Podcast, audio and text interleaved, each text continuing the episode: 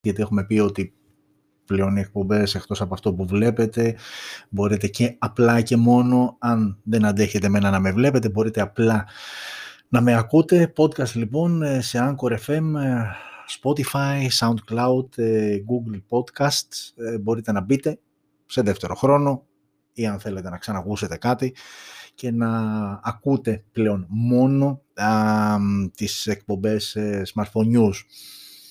Λοιπόν, ε, οκ, ε, είμαστε στο 20ο επεισόδιο ε, αυτής της α, σειράς, δεύτερη σεζόν. Έτσι λίγο αγωνία η σημερινή μέρα, η κυρίως εδώ κάτοικοι των Αθηνών, γιατί αύριο αναμένονται ανακοινώσεις μέτρων που υποτίθεται ότι θα είναι λίγο πιο σκληροπυρηνικά όσο αφορά τον κορονοϊό και το lockdown και τους περιορισμούς και μπλα μπλα μπλα, πολλά έχουν πει και τα λοιπά. Αν έχω καταλάβει σωστά, δεν θα βγαίνουμε από τα σπίτια μας μετά τις 6 και όχι μετά τις 9, αν και νομίζω ότι αυτό αφορά μόνο Σαββατοκύριακα, αν έχω καταλάβει σωστά, αλλά αύριο θα τα ακούσουμε. Σχολεία θα κλείσουν, ποιος ξέρει, αλλά η λογική λέει ότι θα τα κλείσουν πάλι. Κρίμα στα παιδάκια και κυρίως στα παιδάκια της μικρότερης ηλικίας αυτό το πήγαινε, ξανακάτσε σπίτι, ξαναπήγαινε, ξανακάτσε σπίτι. Δεν είναι ωραίο, δεν είναι εύκολο, ιδίως ξαναλέω και πάλι στις μικρές ηλικίες. Ε, τα καταστήματα νομίζω σταματάνε, θα σταματήσουν το click away και το clicking shop που κλείνεις ραντεβού, μπαίνεις μέσα για αν θέλεις παπούτσια, ρούχα κτλ. Τέλος πάντων, όλα θα τα μάθουμε αύριο, 5 Φεβρουαρίου, ημέρα Παρασκευή και ημέρα ανακοινώσεων. Τον τελευταίο χρόνο έτσι γίνεται. Θα το δούμε και αυτό, θα το ζήσουμε και αυτό. Κατά τα άλλα, τι άλλο είχαμε, δεν είχαμε. Δηλαδή τα, τα, τα βασικά θέματα ουσιαστικά, αν έχετε καταλάβει, πλέον, ε, πλην μάλλον του κορονοϊού, εδώ και μερικές εβδομάδες, δύο ή τρεις αν δεν κάνω λάθος, ε, είναι οι συνεχόμενες καθημερινές πλέον καταγγελίες που γίνονται ε, περί σεξουαλικής κακοποίησης και όλα αυτά που τα, αναλύ... Όχι, τα αναλύσαμε, ε, είπα κάποιες απόψεις σε προηγούμενες εκπομπές. OK, okay, δεν ξέρω πώς θα οδηγήσει όλο αυτό. Η αλήθεια είναι ότι κάθε μέρα σκάει και ένα όνομα ε, από την πλευρά του, του θήτη ε, και πέφτεις από τα σύννεφα, δεν το περίμενες, το ψηλιαζόσουν, λες ρε γαμώτο και αυτός. Η ουσία, ρε παιδιά, είναι ότι εγώ αυτό που έχω καταλάβει, δηλαδή με το μικρό, το φτωχό, το ταπεινό μου μυαλό, είναι ότι τελικά αν υποθέσουμε ότι εδώ στην Ελλαδίτσα έχουμε ένα star system, ο Θεός να το κάνει, αλλά τέλος πάντων όλοι αυτοί που βγαίνουν στις εκπομπές, στα ραδιόφωνα, μουσικοί, παρουσιαστές, ηθοποιοί και όλα αυτά, ε, το, να το πω έτσι διαφορετικά, έτσι λίγο πιο ευγενικά, δηλαδή εγώ αυτό έχω σπράξει, ότι ε, ήταν σαν ένα είδος προϋπόθεσης ότι OK, okay, έρχεσαι σε μένα, θες να σε βοηθήσω, να κάνεις καριέρα, να αναδειχθείς, να σε μάθει ο κόσμος κτλ. Πώς περνάμε τα διόδια στην Εθνική Οδό, όταν τότε πηγαίναμε στα χωριά, γιατί και αυτό τώρα δεν, ε, κάθε αντίστοιχο γινόταν και εκεί. Και βέβαια η αλήθεια είναι ότι εμένα προσωπικά με ενοχλεί από ποια έννοια. Καλά, εννοείται ότι όλο αυτό είναι μία αηδία και μισή, έτσι. Αλλά πέραν αυτού, ε, όλοι αυτοί που βγαίνουν και καταγγέλουν έχουν το σε εισαγωγικά πλεονέκτημα της επωνυμίας. Αλλά προς το, ποιος φαντάζεται ότι αυτό συμβαίνει μόνο στο χώρο του θεάματος, στην τηλεόραση, στο θέατρο, στον κινηματογράφο, στη μουσική. Φαντάζομαι και πιστεύω ότι αυτό είναι κάτι το οποίο συμβαίνει και σε ιδιωτικές επιχειρήσεις και στο δημόσιο και σε τράπεζες και γενικότερα είναι μια κατάσταση η οποία φαντάζομαι και πιστεύω ότι τη συναντάς παντού. Απλά επειδή εδώ έχεις να κάνεις με επώνυμα άτομα, πουλάει πιο πολύ. Γιατί αν βγει αυτή τη στιγμή ένα κοριτσάκι, ένα αγοράκι, σε εισαγωγικά κοριτσάκι και αγοράκι, έτσι, προς Θεού, που έχουν ένα χύψη όνομα που δεν το ξέρει κανένας, φαντάζομαι ότι δεν θα ασχοληθεί και κανένας. Κακός, δυστυχώς όμως αυτή είναι η πραγματικότητα. Ενώ εδώ ακούς βαρύγδουπα ονόματα της τηλεόρασης, του θεάτρου, γενικότερα ονόματα που τα γνωρίζεις και εντάξει, δεν θέλουν και πολύ τα μέσα μαζικής ενημέρωσης για να το πάρουν, να το τεντώσουν, γιατί η αλήθεια είναι ότι εδώ στην Ελλάδα την έχουμε αυτή την τάση, γενικότερα να πάρεις το οτιδήποτε και το τόσο να το κάνεις τόσο. Το έχουμε ξαναδεί πάρα πολλές φορές, οπότε ναι, η όλη αντιμετώπιση του θέματος είναι κλασική ελληνική αντιμετώπιση. Ξαναλέω και πάλι καλά κάνουν αυτοί που βγαίνουν και λένε αυτά που λένε.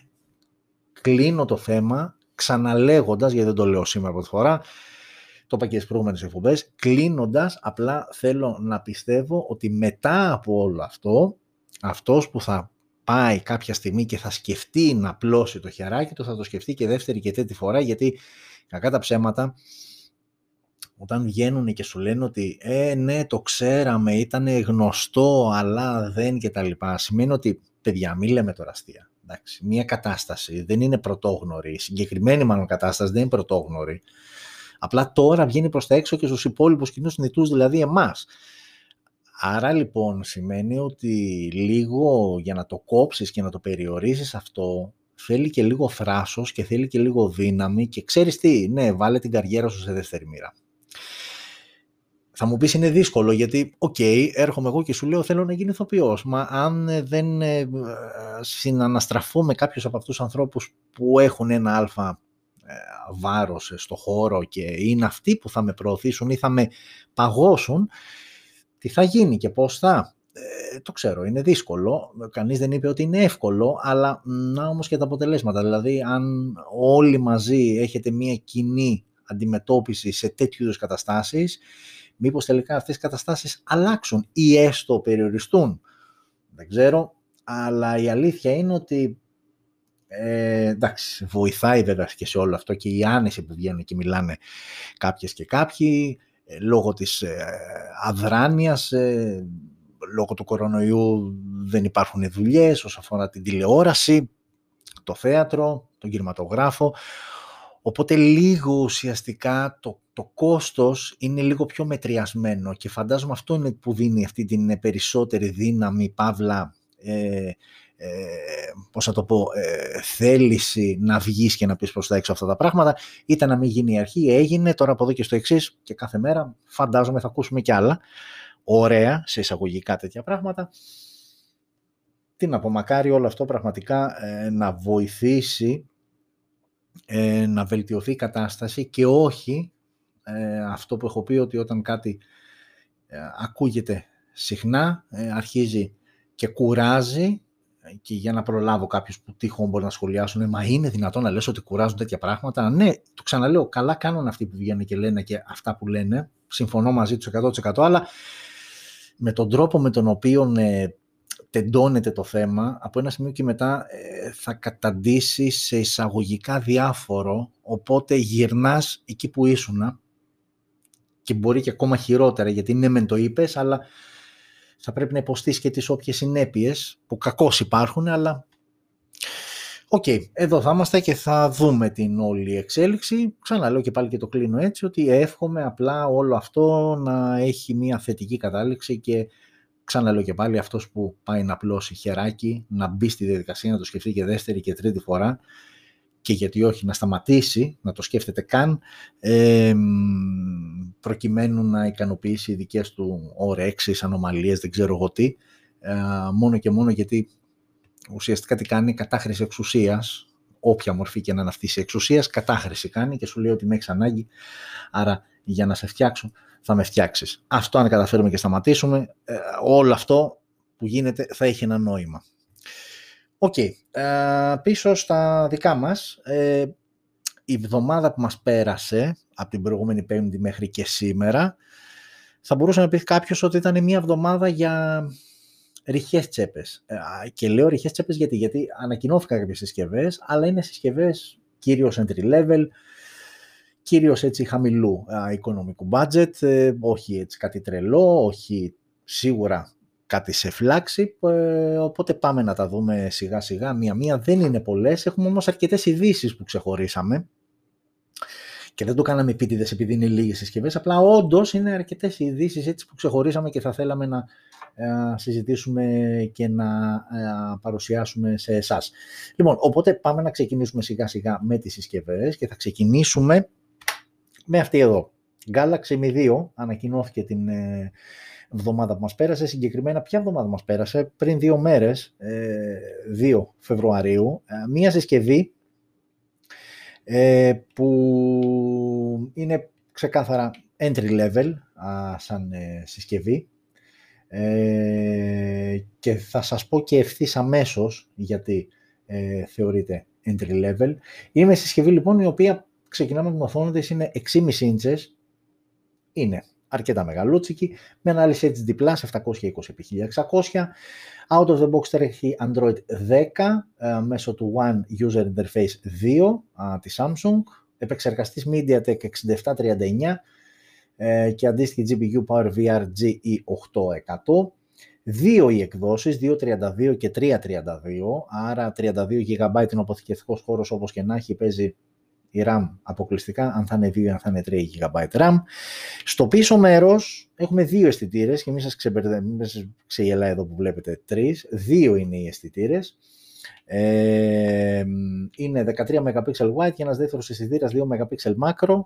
Έχουμε το LED flash όπως βλέπετε και έχουμε και δυνατότητα λήψης βίντεο 1080p στα 30 frames per second. Μπροστά μόνο αισθητήρας 5 MP, μόνο ηχείο, θύρα για ακουστικά, πεντάρι Bluetooth, ε, micro USB στο κάτω μέρος και μια μπαταρία χωρητικότητας 5.000 mAh, δεν έχει γίνει κάποια ανοίξη για γρήγορη φόρτιση, φαντάζομαι δεν έχει κιόλας.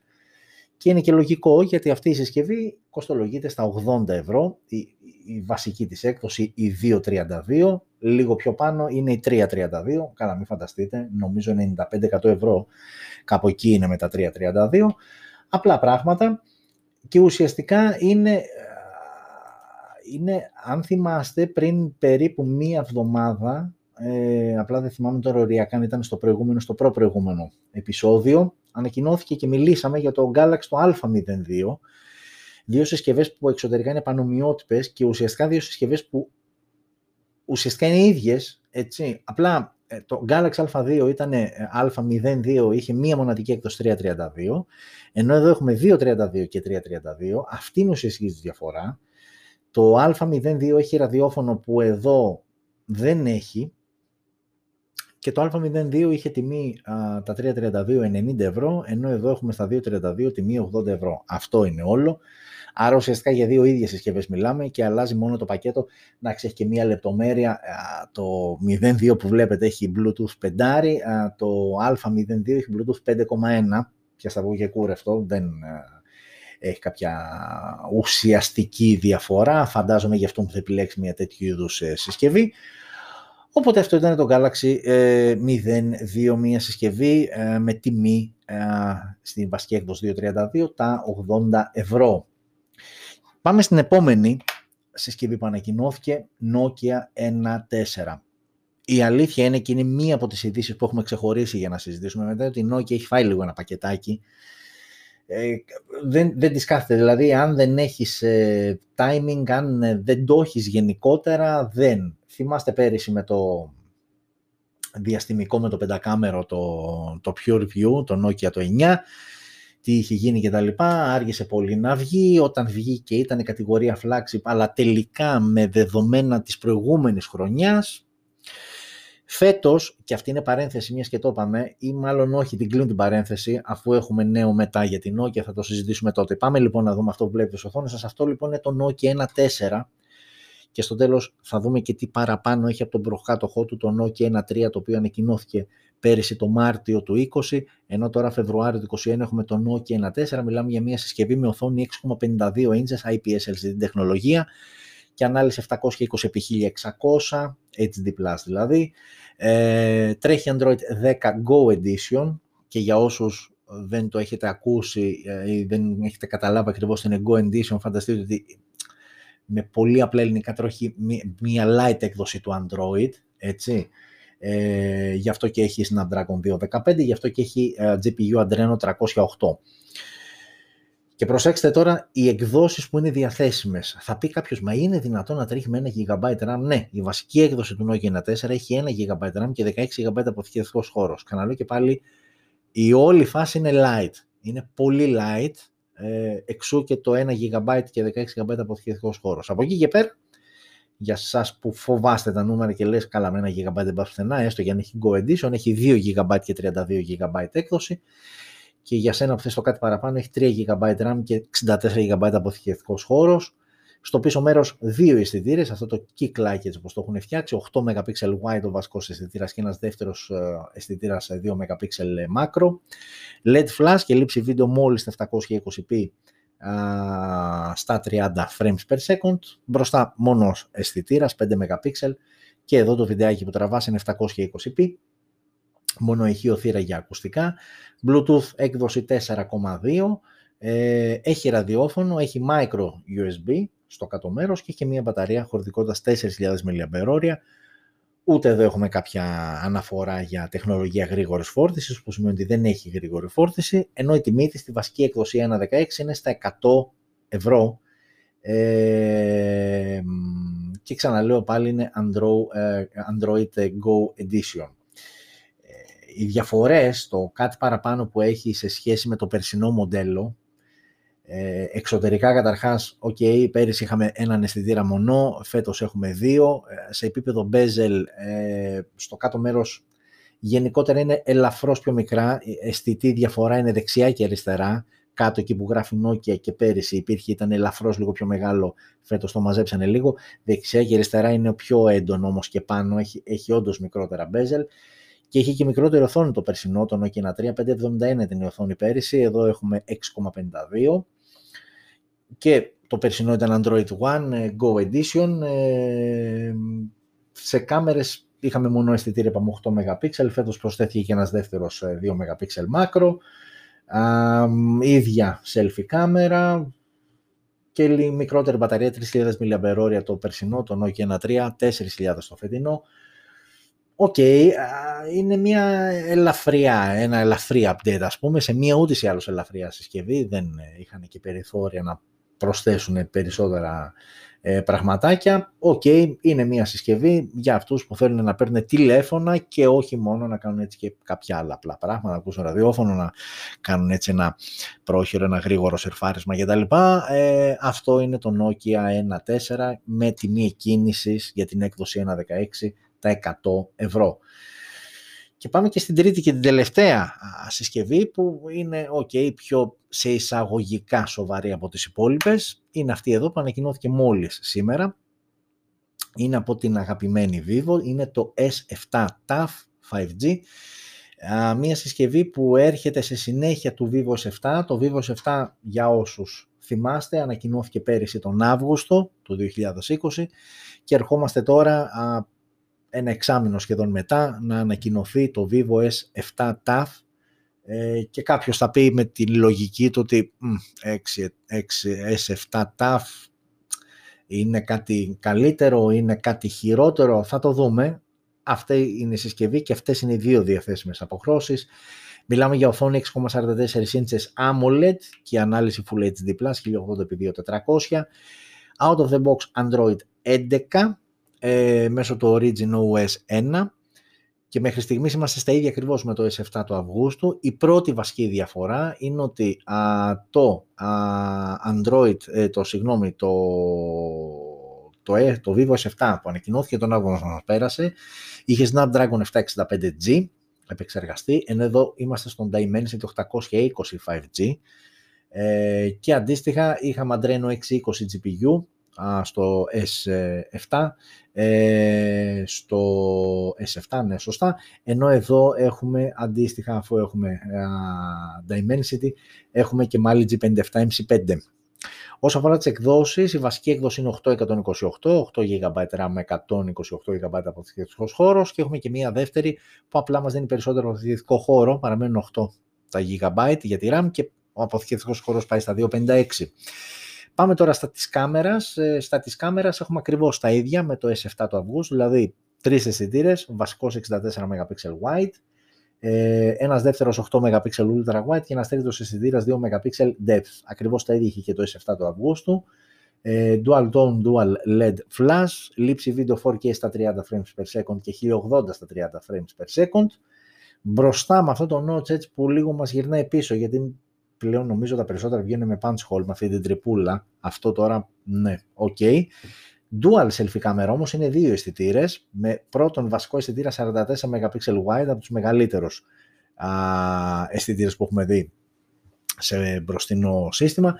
44 λοιπόν wide ο πρώτος αισθητήρας και ένας δεύτερος 8 MP ultra wide με υποστήριξη HDR και δυνατότητα λήψης βίντεο 4K και 1080p στα 30 frames per second.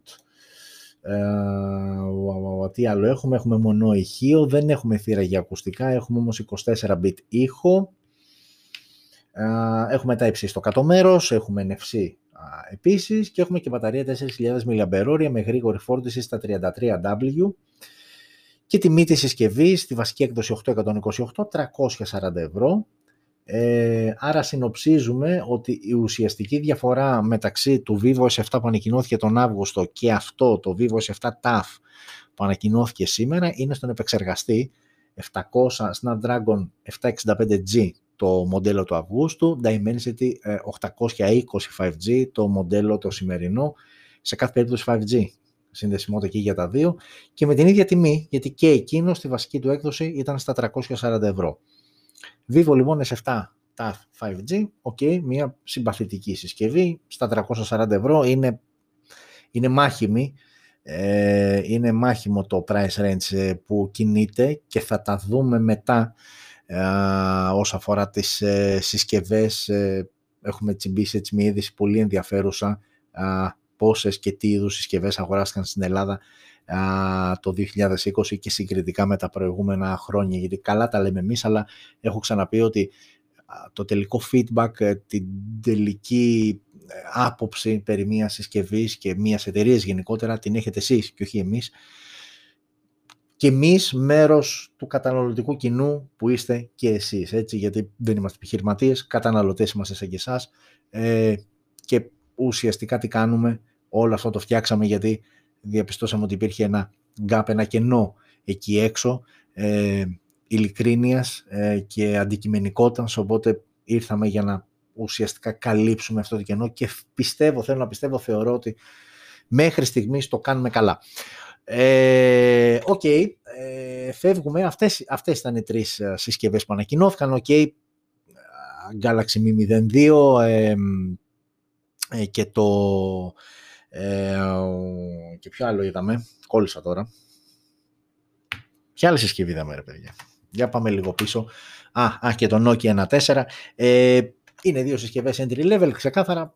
Όχι για πολλά πολλά, να κάνεις απλά τη δουλειά σου, σίγουρα να παίρνεις τηλέφωνο για να στέλνεις μηνύματα, και να κάνεις και δύο-τρία πράγματα παραπάνω. Πάμε λοιπόν τώρα στο δεύτερο μέρος εκπομπής, που το δεύτερο μέρος εκπομπής, όπως ξέρετε, έχει να κάνει με ειδήσεις που έχουμε ξεχωρίσει ε, και αξίζει να μοιραστούμε μαζί σας. Ε, και η πρώτη είδηση, όχι ότι δεν το περιμέναμε, αλλά γίνεται λίγο πιο συγκεκριμένο. Τι λέει ο ποιητής, αν πείτε τώρα. Θα δείτε ευθύς αμέσως λοιπόν. Όπα. Αχ, δεν αλλάξαμε τις οθόνες. Εδώ είμαστε. Λοιπόν, Realme. Η Realme λοιπόν ε, πλέον και επίσημα είναι η ταχύτερα, αναπτυσσόμενα, η ταχύτερα αναπτυσσόμενη μάρκα smartphone, brand smartphone για το 2020 με ένα τρελό sprint στο τελευταίο τρίμηνο του 2020.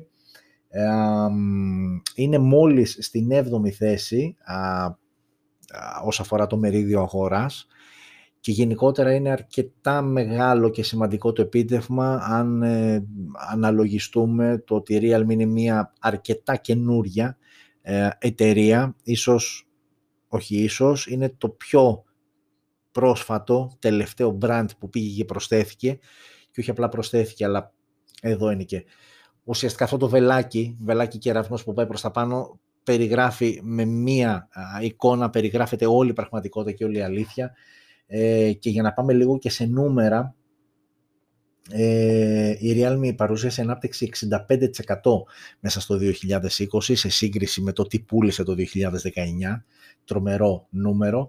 Ε, και αυτά που πούλησε, από τα οποία προέκυψε το 65% ανάπτυξη, είναι 42 εκατομμύρια smartphones, που είναι πραγματικά ένα τρομερό νούμερο. Ξαναλέω και πάλι για το, για το μέγεθος α, της Realme από εκεί και πέρα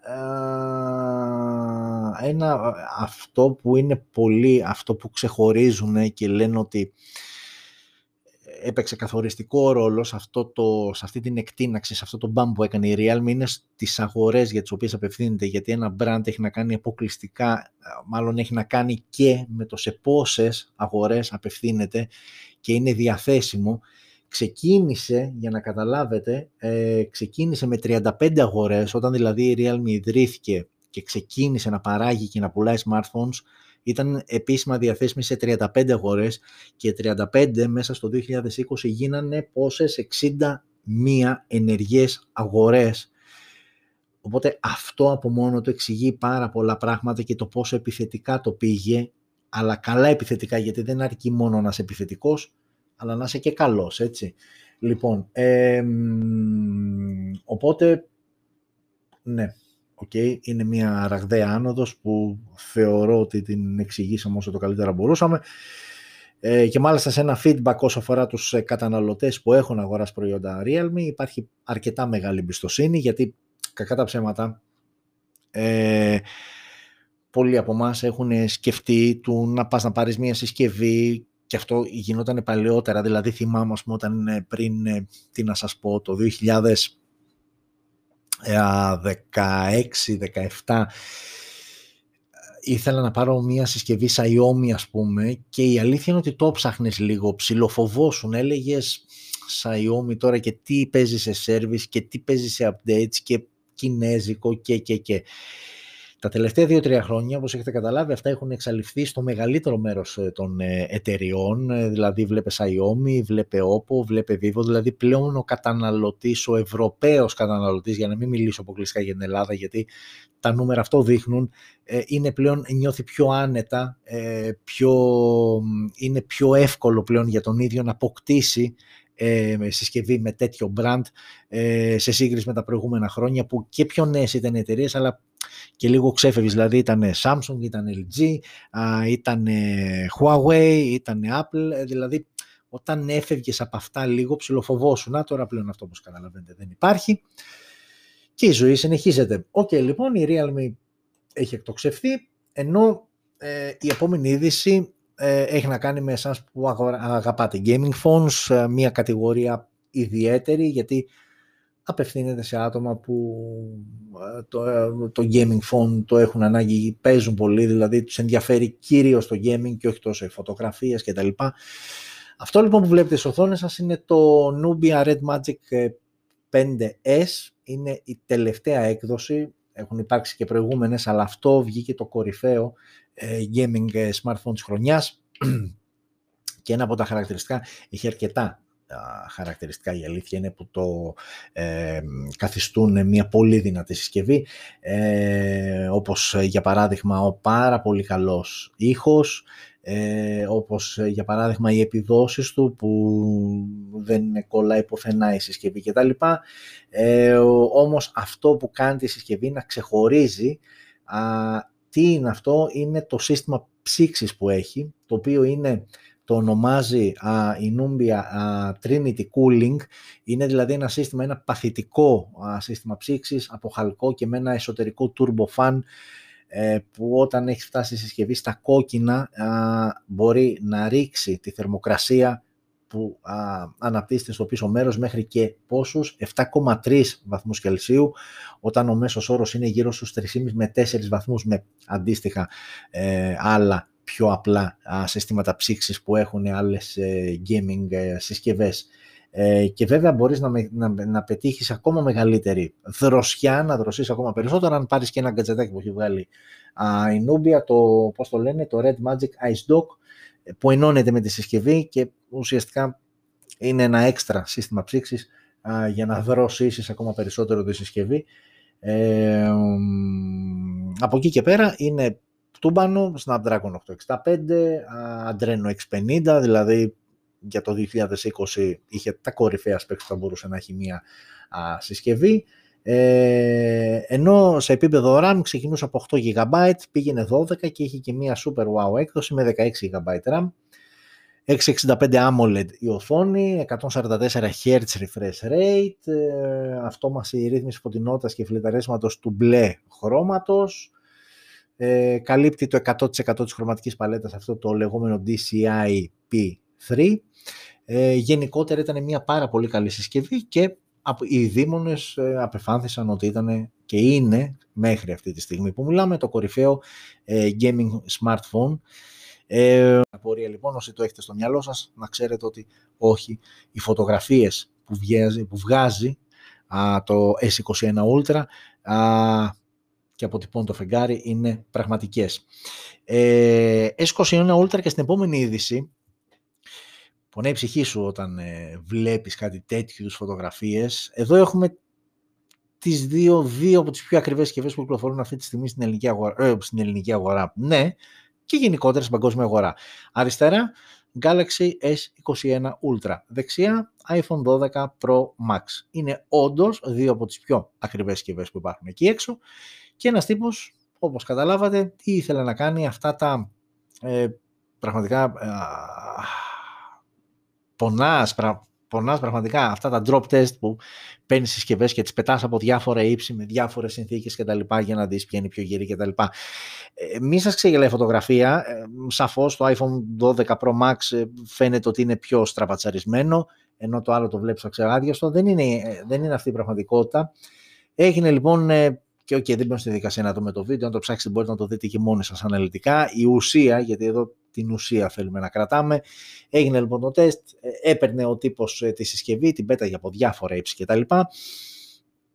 Ε, η αλήθεια είναι ότι και οι δύο συσκευές αντέξανε ε, και τη μεγαλύτερη ζημιά την πάθανε όταν, γινόταν, όταν η ρήψη γινόταν ε, από αρκετά μεγάλο ύψος και με την οθόνη προς τα κάτω, δηλαδή να πέσει η συσκευή και να είναι η οθόνη προς τα κάτω, η πλάτη να κοιτάζει εμάς, ε, που βλέπουμε έντρομη τη συσκευή σιγά σιγά να καταλήγει α, στο έδαφος, γιατί δεν μπορώ να φανταστώ κάποιο άλλο σενάριο όταν μια τέτοιου είδους συσκευή α, σου πέφτει από τα χέρια κάτω.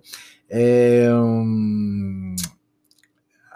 Όσο αφορά το Galaxy S21 Ultra, ε, τη μεγαλύτερη ζημιά που δεν το βλέπουμε σε αυτή τη φωτογραφία την έπαθε στην οθόνη, εξού και κάποια προβλήματα στην αναγνώριση του δαχτυλικού αποτύπματος κτλ. Ε, ενώ αντίστοιχα το iPhone 12 Pro Max τη μεγαλύτερη ζημιά την έπαθε στο πίσω α, μέρος, ε, όμως η ουσία είναι ότι και οι δύο συσκευές παρέμειναν λειτουργικές. Φυσικά κλείνει το άρθρο λέγοντας ότι προφανώς όταν έχεις συσκευές κοντά 1,5 χιλιάρικο, ε, θα βάλεις και μια θηκούλα. Φαντάζομαι και δεν θα την έχεις έτσι, αν και κρίμα πραγματικά δηλαδή, OK, okay, επειδή είναι όμορφες οι συσκευές, αν και προσωπική εκτίμηση Galaxy S21 Ultra το θεωρώ πιο όμορφο, αλλά ξαναλέω και πάλι προσωπική εκτίμηση. Όπως και να έχει όμως, ό,τι και να έχει από τα δύο, γυαλιά παντού έτσι, ούτως ή άλλως και μπροστά και πίσω, Gorilla Glass Victus, ε, τη θηκούλα θα τη βάλεις. Και αν βάλεις τη θηκούλα χάνεις αρκετά σε επίπεδο design, η αλήθεια είναι, αλλά απ' την άλλη έχεις και μια περιουσία που με κάποιο τρόπο πρέπει να τη σώσεις. OK, okay, μακριά από μας αυτά. Ενώ εδώ τώρα πάμε για να κάνουμε, ε, να ξαναεπιστρέψουμε σε αυτό που λέγαμε πριν για την Nokia και το γενικότερο θεματάκι που έχει πάθει. Το πρόβλημα λοιπόν έχει προκύψει φέτος, από πέρυσι μάλλον, με την ολοκένουργια ταινία του James Bond με τον Daniel Craig ε, που ήταν ε, να προβληθεί πέρυσι, να γίνει πρεμιέρα, δεν έγινε ποτέ λόγω κορονοϊού. Πήρε παράταση για τέλη του 20 και πάλι δεν είπανε κάποια στιγμή για το 21, μάλλον δεν θα πάει για το 22. Όπως καταλαβαίνετε λοιπόν ε, είναι μια ταινία που okay, είναι blockbuster, είναι εμπορική, τοποθετήσεις προϊόντων ανέκαθεν είχαν, συγκεκριμένη σειρά ταινιών. Ε, εδώ λοιπόν είχε τοποθέτηση προϊόντων ε, Nokia και φανταστείτε ότι αυτό που βλέπετε στην οθόνη σας είναι το 8,3 5G, μια συσκευή που πλέον θεωρείται παλιά και επειδή σε κάποιες σκηνές παίζει η συσκευή, ε, αποφάσισαν ε, οι υπεύθυνοι της ταινίας ότι κάποιες σκηνές θα πρέπει να ξαναγυριστούν με καινούργιες πλέον συσκευές γιατί όπως καταλαβαίνετε όταν βγει η ταινία το καλοκαίρι, α, άνοιξη, ε, φθινόπωρο του 2021, ε, άνοιξη του 2022, που θα πάει ε, το να βλέπεις να κρατάει το Nokia 8.3 5G, θα είναι τουλάχιστον αστείο και όταν μιλάμε για τέτοιου μεγέθους ε, ε, ταινία. Ε, οπότε, Ντάνιελ, όσο και να θες να απαλλαγείς από το ρόλο του James Bond, γιατί δεν θυμάμαι δεν ήθελε να κάνει τελευταία ταινία. Μάλλον δεν ήθελε να κάνει άλλη ταινία, αλλά έπεσε το πικικίνη και πίστηκε να κάνει αυτή που όντως είναι η τελευταία ταινία του Daniel Craig σαν ε, James Bond. Να λοιπόν που τα φέρνουν τα πράγματα έτσι όπως τα φέρνουν και πάλι θα βάλεις το κοστουμάκι σου, θα πιεις το μαρτινάκι σου και θα κρατάς ένα πιο καινούριο Nokia γιατί εδώ μας πάλιωσε. Οκ, ε, αυτά ε, για την Nokia, ενώ θα ξαναπάμε, ε, εντάξει δεν πάμε ακριβώς τώρα σε, σε Galaxy S21, όμως είναι ένα θέμα το οποίο έχει απασχολήσει πολύ κόσμο, Exynos 200 η Galaxy S21 σειρά που έρχεται στην Ελλάδα, δυστυχώς, και από την άλλη Qualcomm 888, όλο καινούριος επεξεργαστής, ό,τι πιο σύγχρονο και καινούριο έχει να μας ε, δείξει η ε, Qualcomm.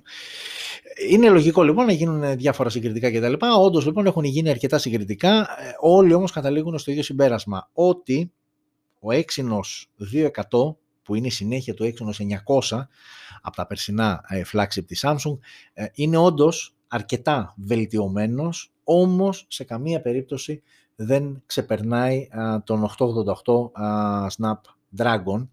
Η ουσία είναι αυτή, ας μην μπούμε σε τεχνικές λεπτομέρειες κτλ.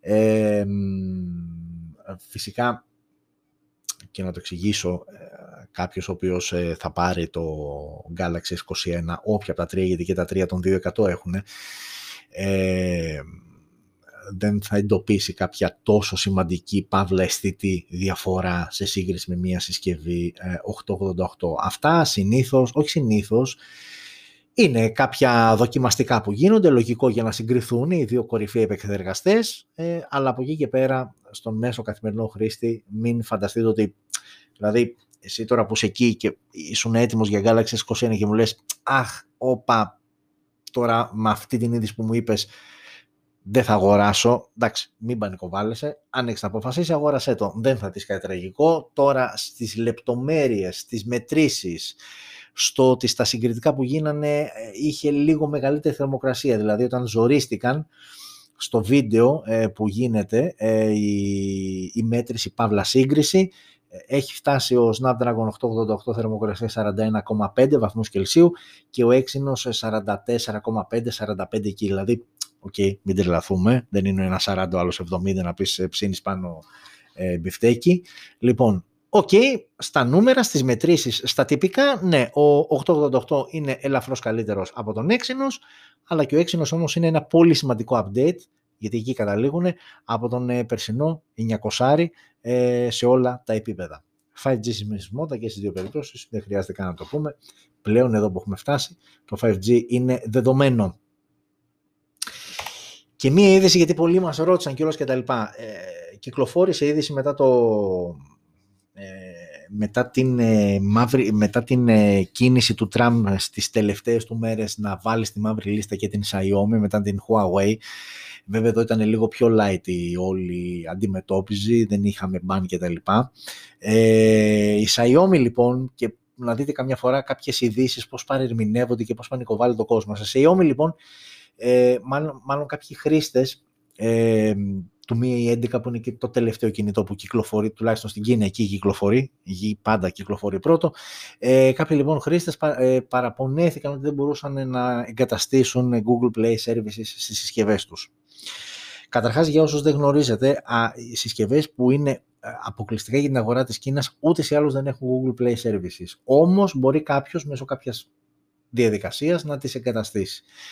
Όντως λοιπόν η Xiaomi επειδή άλλαξαν κάποια πράγματα ε, με την αναβάθμιση με το MIUI 12,5 λοιπόν ε, επειδή έχουν αλλάξει ε, κάποια πράγματα μέσω του software δεν τους επέτρεπε να εγκαταστήσουν Google Play Services. Έρχεται η Xiaomi και μάλιστα έγινε και σήμερα μια ανακοίνωση όπου ξεκαθαρίζει λοιπόν γιατί δημιουργήθηκε ένας πανικός ότι παιδιά ε, όσοι, ό,τι οι συσκευές είναι international, global, πείτε το όπως θέλετε, αφορούν τον υπόλοιπο κόσμο α, εκδόσεις, δεν έχουν κανένα πρόβλημα, ούτε θα έχουν ε, με τα Google Play Services. Το όποιο θέμα δημιουργήθηκε για τις κινέζικες Xiaomi συσκευές, με MIUI 12,5 Και ξαναλέω και πάλι, το Google Play Services είναι κάτι το οποίο έτσι κι αλλιώς απαγορεύεται η χρήση του στην Κίνα. Οπότε μην πανικοβάλλεστε, δεν έχει αλλάξει κάτι. Τώρα τι θα γίνει αύριο μεθαύριο, εντάξει, κρατάω το ότι μέχρι στιγμής οι Global International δεν έχουν πρόβλημα. Τώρα το ότι δεν θα έχετε και ποτέ, OK, okay, το βάζω στο πίσω μέρος του μυαλού μου, αλλά αυτή τη στιγμή μην πανικοβάλλεστε, όπως και ότι όταν κάποια στιγμή, γιατί νομίζω μέχρι μέσα στο Φεβρουάριο, αρχές Μάρτη έρχεται το Xiaomi Mi 11 Ελλάδα, ε, okay, μην φανταστείτε ότι τύπου Huawei ας πούμε ότι θα το πάρω γιατί δεν θα μπορώ να έχω Google Play Services και τα λοιπά. Καμία σχέση. Ε, προς το παρόν όλα δουλεύουν κανονικά αρκεί η συσκευή να είναι global έκδοση. Προσοχή σε εσάς που αγοράζετε από Κίνα γιατί αν είναι κινέζικο εκεί όντως θα έχετε πρόβλημα. Απλά και ξεκάθαρα πράγματα. Λοιπόν, ε, και okay, κάνουμε ρε παιδί μου αυτή την εκπομπή, ασχολούμαστε με κινητά. Άρα ένα εύλογο ερώτημα είναι, εντάξει, κάναμε φτιάξαμε και το βίντεο όπου προσπαθήσαμε να συγκεντρώσουμε τα πιο σημαντικά, τα καλύτερα smartphones που παρουσιάστηκαν το 2020. Ποια όμως ήταν η μία συσκευή που πούλησε περισσότερο; Η απάντηση είναι αυτό που βλέπετε εκεί. Καλά δείχνω. Και είμαι σίγουρος δεν έχετε καταλάβει ποια συσκευή είναι. Όντως, ε, λίγο πολύ περισσότερες μοιάζουν. Αυτό λοιπόν που βλέπετε είναι το Oppo A32 και στο τελευταίο τρίμηνο του 2020 είναι η συσκευή που πούλησε περισσότερο ε, στην Κίνα, όχι στον κόσμο. Αν είπα στον κόσμο πριν, συγχωρέστε με, για την αγορά της Κίνας, που είναι από τις μεγαλύτερες. Λοιπόν, είναι μια συσκευή η οποία κάποιος, και εκεί είναι που μπερδεύονται περισσότερο, δηλαδή όλοι μπερδευόμαστε και έχουμε στο μυαλό μας ότι αυτό που θα πουλήσει περισσότερο συνήθως είναι flagship. Όχι, γιατί ένα flagship με αφορά λιγότερος, γιατί κοστίζει. Ε, οι συσκευές που θα μοσχοπουλήσουν συνήθως είναι ή mid-range ή entry-level. Συνήθως mid-range, εκεί παίζει. Συνήθως ο νούμερο ένα εκεί, σε αυτή την κατηγορία νίκη. Εδώ λοιπόν έχουμε μια ξεκάθαρα mid-range συσκευή, Snapdragon 460, ε, οθόνη με 90 Hz refresh rate IPS LCD, ε, απλά πράγματα. Αυτή όμως είναι η συσκευή που πούλησε περισσότερο το τελευταίο τρίμηνο του 2020 στην Κίνα. Θα μου πεις, ok, so what; So τίποτα θα σου πω εγώ, απλά είναι μια πληροφορία που έτσι έχετε στο μυαλό σου για να δεις τελικά από όλα αυτά που λέμε και περιγράφουμε και κάμερες και γρήγορες φορτίσεις και τα λοιπά, τι είναι αυτό που πουλάει περισσότερο. Περισσότερο λοιπόν πουλάει αυτό που δεν έχει ούτε super wow κάμερες, ούτε super wow γρήγορες φορτίσεις και αν το διακρίνετε καλά στη φωτογραφία έχει και το κλασικό δαχτυλικό αποτύπωμα στο πίσω μέρος. Oppo Α32 έτσι για την ιστορία η συσκευή που πούλησε περισσότερο από κάθε άλλη στην Κίνα το τελευταίο τρίμηνο του 2020. Τι είναι αυτό; Αυτό είναι ε, οθόνη iPhone 12 και είναι πρόβλημα το οποίο έχει εντοπιστεί από αρκετό πλέον κόσμο στις οθόνες ε, iPhone 12 συσκευών ε,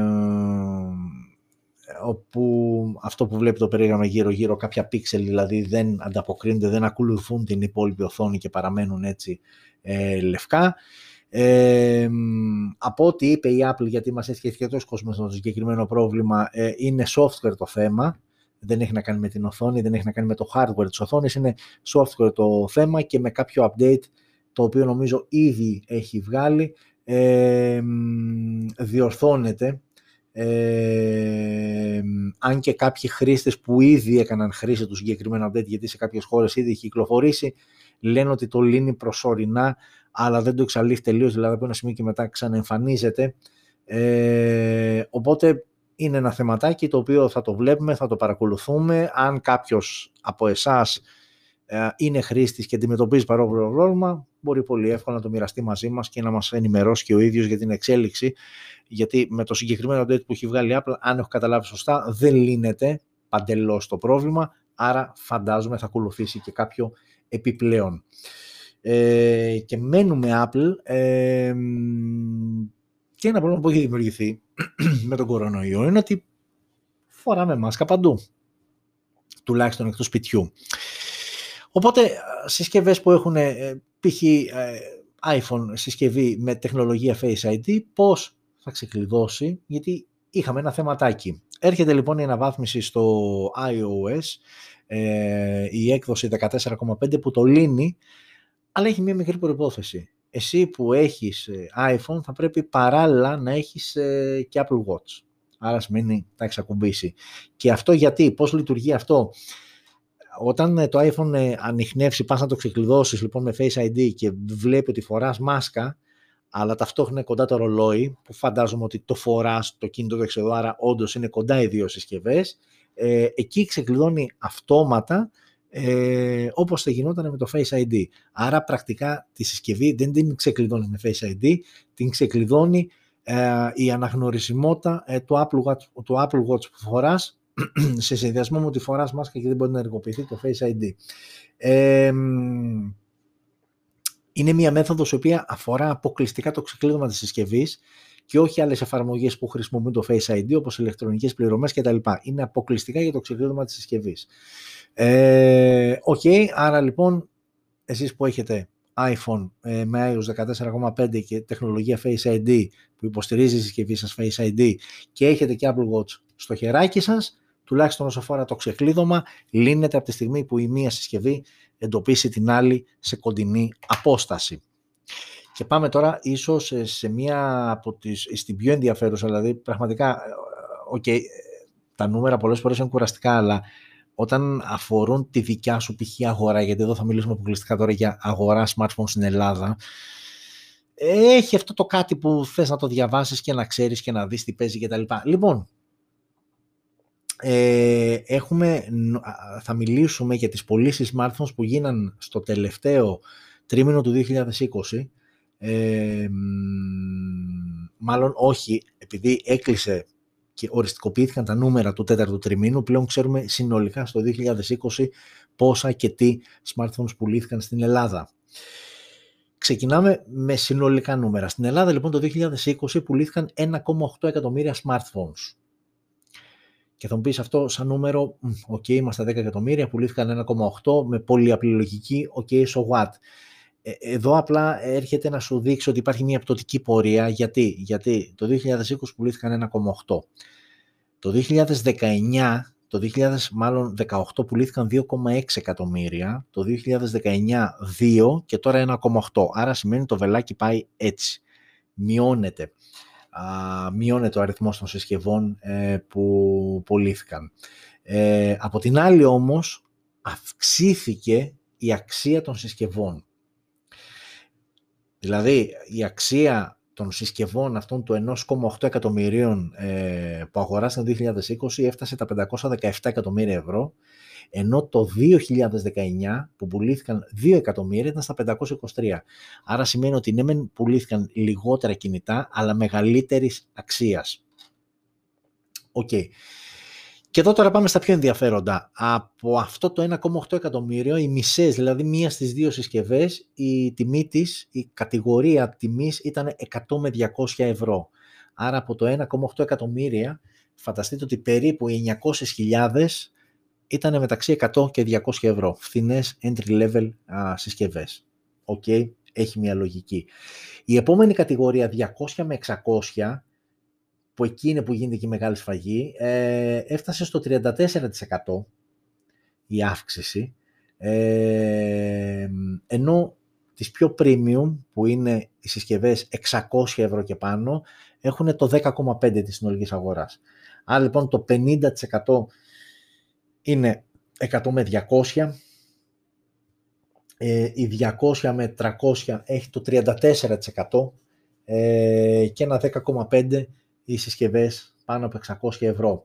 Ε, και βέβαια, ε, αν θέλουμε να τα κάνουμε και λίγο πιο συγκεκριμένα, ε, βάσει τεμαχίων, για να δούμε πλέον και brands, να μην μιλάμε τόσο μόνο γενικά, μιλάμε πάντα για Ελλάδα και για 2020, το 33% των συσκευών που πουλήθηκαν ήταν Samsung, νούμερο 2 28% Xiaomi, νούμερο 3 Huawei 17%, μίνι έκπληξη δεδομένης της όλης κατάστασης με Αμερική, με Google Play Services, με Ban κτλ. Νούμερο 4 Apple, το 8,5%. Νούμερο 5 Honor με 3,5%. Η Honor πουλάει καλά στην Ελλάδα. Νούμερο 6 Alcatel 2,5%. Νούμερο 7 OnePlus 2% και νούμερο 8 MLS 2%. Άρα λοιπόν οι περισσότερες συσκευές που πουλήθηκαν ήταν Samsung, Xiaomi, Huawei και Apple στην τέταρτη θέση, ενώ ακολουθεί Honor, Alcatel, OnePlus και MLS. Δεν υπάρχει πουθενά Nokia, δεν υπάρχει πουθενά LG, μιλάμε δηλαδή για συσκευές που πριν κάποια χρόνια ήταν, όχι απλά ήταν μέσα στην οχτάδα, ήταν και στις πρώτες τρεις θέσεις. Δεν υπάρχουν καθόλου αυτές τις συσκευές. Καλά, δεν θα πω για HTC και τα λοιπά, αλλά μιλάω για πατροπαράδοτα brands που πουλάγανε καλά στην Ελλάδα. Δεν υπάρχει Motorola, το έχω ξαναπεί, η Motorola μοσχοπουλάει η Αμερική, αλλά εδώ Ελλάδα δεν, και να που επιβεβαιώνεται από τη συγκεκριμένη οχτάδα.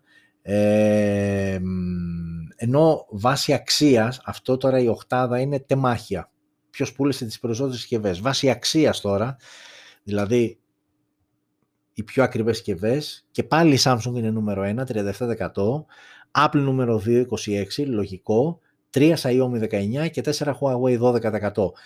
Είναι λογικό γιατί είναι τα 4 brands που είχαν συσκευές που δηλαδή η Samsung OK με Galaxy γιατί μιλάμε για το 2020 Galaxy S20, Galaxy Note 20 κτλ. Apple iPhone 11, Pro Max κτλ. Ε, Xiaomi μία η 10 όταν είχε βγει που ήταν κοντά στα 800-900 ευρώ τιμές Ελλάδας. Huawei Mate σειρά και P40 σειρά 8 εκατοστάρικα και βάλε. Άρα συσκευές που γλείφανε το χιλιάρικο, άλλες το ξεπερνάγανε, άρα λογικό αυτές οι τέσσερις να είναι και η, η κατάταξη μάλλον με τα brands που πούλησαν τις πιο ακριβές συσκευές. Okay, άρα συνοψίζουμε λοιπόν, ε, πουλήθηκαν 1,8 εκατομμύρια, οι μισές ήταν 100 με 200 ευρώ, εντάξει, λογικό, μη γελιόμαστε, ε, ενώ τα περισσότερα τεμάχια τα πούλησε Samsung, Xiaomi και Huawei με αυτή τη σειρά, νούμερο 4 Apple, από εκεί και πέρα οι υπόλοιποι, οι πιο ακριβές συσκευές πουλήθηκαν από τη Samsung, νούμερο 1, από την Apple, Xiaomi και Huawei. Okay. ωραία, ενδιαφέροντα ε, νουμεράκια. Ε, και πάμε στην επόμενη είδηση. Αν έχεις iPhone 12 και δεις αυτό το μήνυμα που έχουν διαμαρτυρηθεί πολλοί ότι βλέπουν, ε, κάτι έχει συμβεί στη συσκευή σου. Και τι έχει συμβεί. Αυτό μας το εξήγησαν τα παιδιά από το iFixit, ε, όπου ουσιαστικά προσέξτε τι γίνεται. Αυτό σημαίνει ότι η συσκευή iPhone 12 που έχεις στα χέρια σου έχει χρησιμοποιηθεί, έχει μάλλον πειραχτείς εισαγωγικά, γιατί κάτι θα έπαθε για να την πήγες σε μη εξουσιοδητημένο service. Ε,